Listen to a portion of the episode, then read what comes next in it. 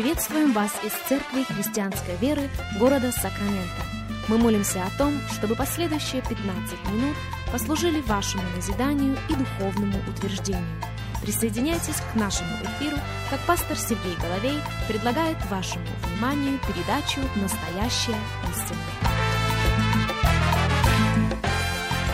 Здравствуйте, уважаемые радиослушатели! Сергей Головей у микрофона. Мы приходим к вам из Церкви Христианской Веры. Огромнейшая благодарность всем и каждому за то, что и сегодня присоединяетесь к нашему вещанию. Мы рады предоставленной возможности встретиться вместе с вами. Мы рады предоставленной возможности провести вместе с вами несколько последующих минут, как сегодня мы начинаем новую серию радиопрограмм. И я назвал ее рука Господа. Это выражение очень часто мы встречаем на страницах Священного Писания, я вовсе не исключаю, что чаще, чем реже, оно носит аллегорический характер, но несет в себе в равной мере очень важное послание. И я надеюсь на этой неделе обратить и свое, и ваше внимание и позволить Божьему Слову сделать то, что только Божье Слово может сделать. Мы никогда не должны упустить из виду, что в начале было Слово, и Слово было у Бога, и Слово было Бог. Оно было в начале у Бога. И через Него все начало быть, и без Него ничто не начало быть, что начало быть. Подумайте об этом. Оно было в начале у Бога. В самом начале. Все, что у Бога было – Слово. И этим Словом был вызван мир к существованию. И мы ни в коем случае не сделаем ошибку, если в начало своих начал положим Божье Слово. Потому что именно Словом Божьим мы живем, Словом Божьим мы побеждаем, Словом Божьим мы достигаем поставленные цели – для того, чтобы положить основание, я бы хотел обратить ваше внимание на несколько текстов Священного Писания. И мы начнем из книги пророка Иезекииля. Книга пророка Иезекииля, первая глава. Если у вас есть возможность открыть Библию вместе с нами, будьте добры, сделайте это. Иезекииль, первая глава, и мы начнем читать, пожалуй, с первого стиха. «И было в тридцатый год, четвертый месяц, в пятый день месяца, когда я находился среди переселенцев, при реке Хаваре, отверзлись небеса, и я видел видение Божие.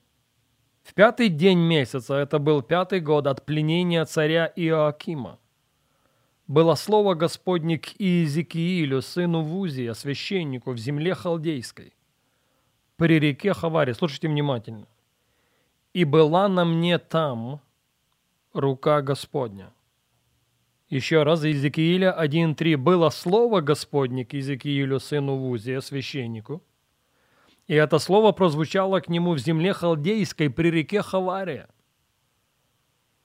И пророк обращает наше внимание именно на следующую деталь. «И была на мне там рука Господня». Да, ко мне было Слово Божье, но на мне была рука Божья. Я даже осмелюсь сказать, что прежде чем Слово Божье прозвучало, прежде чем Слово Божье было высвобождено, рука Господня была над этим человеком. Книга пророка Иезекииля, 3 глава. В подтверждение того, что уже было сказано, 14 стих, Иезекииль 3.14. «И дух поднял меня и взял меня, и шел я в огорчении с встревоженным духом, и рука Господня была крепко на мне. И рука Господня была крепко на мне. Похоже, переживание третьей главы отличалось от переживания, которое пророк имел в первой главе. Почему и делает на это ударение «крепко рука Божья была на мне». И еще один стих из 8 главы книги пророка Иезекииля. Иезекииль 8.1. «И было в шестом году, в шестом месяце, в пятый день месяца, сидел я в доме моем, и старейшины иудейские сидели перед лицом моим, и не зашла на меня там рука Господа Бога. Кстати, пророк Иезекииль один из тех, который больше всех, наверное, использует в своей книге это выражение «рука Божия». Мы прочитали три стиха, но их намного больше, чем три в одной только книге пророка Иезекииля. И при всем этом мы не должны упустить из виду, что за этими словами, за этим выражением стоит очень глубокий, чтобы не сказать больше, смысл. Продолжение хотел бы обратить ваше внимание на несколько стихов из книги Руфь. Книга Руфь, первая глава, и мы начнем читать с 11 стиха. Книга Руфь 1.11. Наиминь же сказала, «Возвратитесь, дочери мои, зачем вам идти со мною?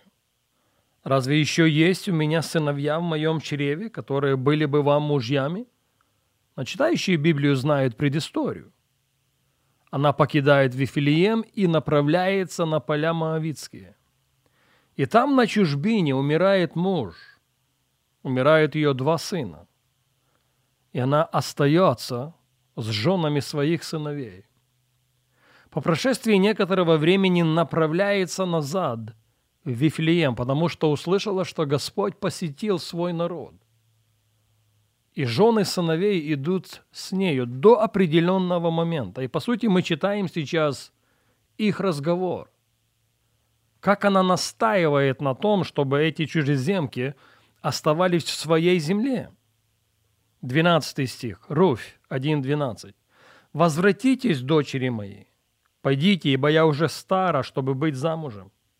Да если бы и сказала, есть мне еще надежда, и даже если бы всю же ночь была с мужем, а потом родила сыновей, то можно ли вам ждать, пока они выросли бы? Можно ли вам медлить и не выходить замуж? Прислушайтесь внимательно к следующим словам. «Нет, дочери мои, я весьма сокрушаюсь о вас, ибо рука Господня постигла меня». Опять мы встречаем это выражение «рука Господа». В очень негативном, я бы сказал, свете. Рука Господа, утверждает Найминь, постигла меня. Кстати, она делает некое объяснение тому, что было озвучено раньше. Мы находим это объяснение в 20 стихе той же первой главы.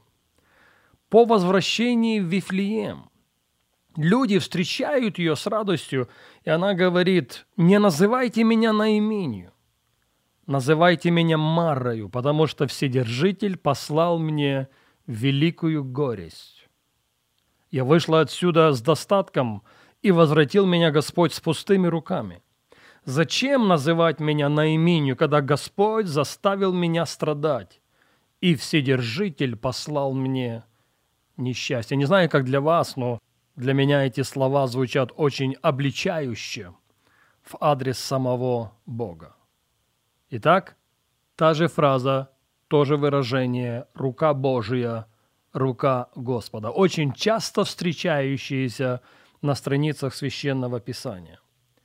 В книгу «Деяния апостола» мы сейчас перейдем и начнем читать с вами с 27 стиха. Ибо поистине собрались в городе этом на святого Сына Твоего Иисуса, помазанного Тобою, Ирод и Понтий Пилат с язычниками и народом израильским, чтобы сделать то, чему быть предопределила, слушайте внимательно, рука Твоя и совет Твой. И ныне, Господи, воззри на угрозы и дай рабам Твоим со всею смелостью говорить Слово Твое. 30 стих, Деяние 4.30 тогда как ты простираешь руку твою на исцеление и на соделание знамений и чудес именем святого Сына твоего. Как я сказал в начале нашей программы сегодня, мое желание положить основание, на котором мы продолжим строить продолжение всей этой недели. Рука Божия. И мое огромнейшее желание, чтобы эти семена Божьего Слова – глубоко упали в наши сердца и сделали работу, которую только Дух Святой может сделать, осознавая, что мы так сильно нуждаемся в том, чтобы Его рука действительно была простерта над нами и над нашими домами. Именно к этой мысли мы возвратимся с вами на нашей следующей программе.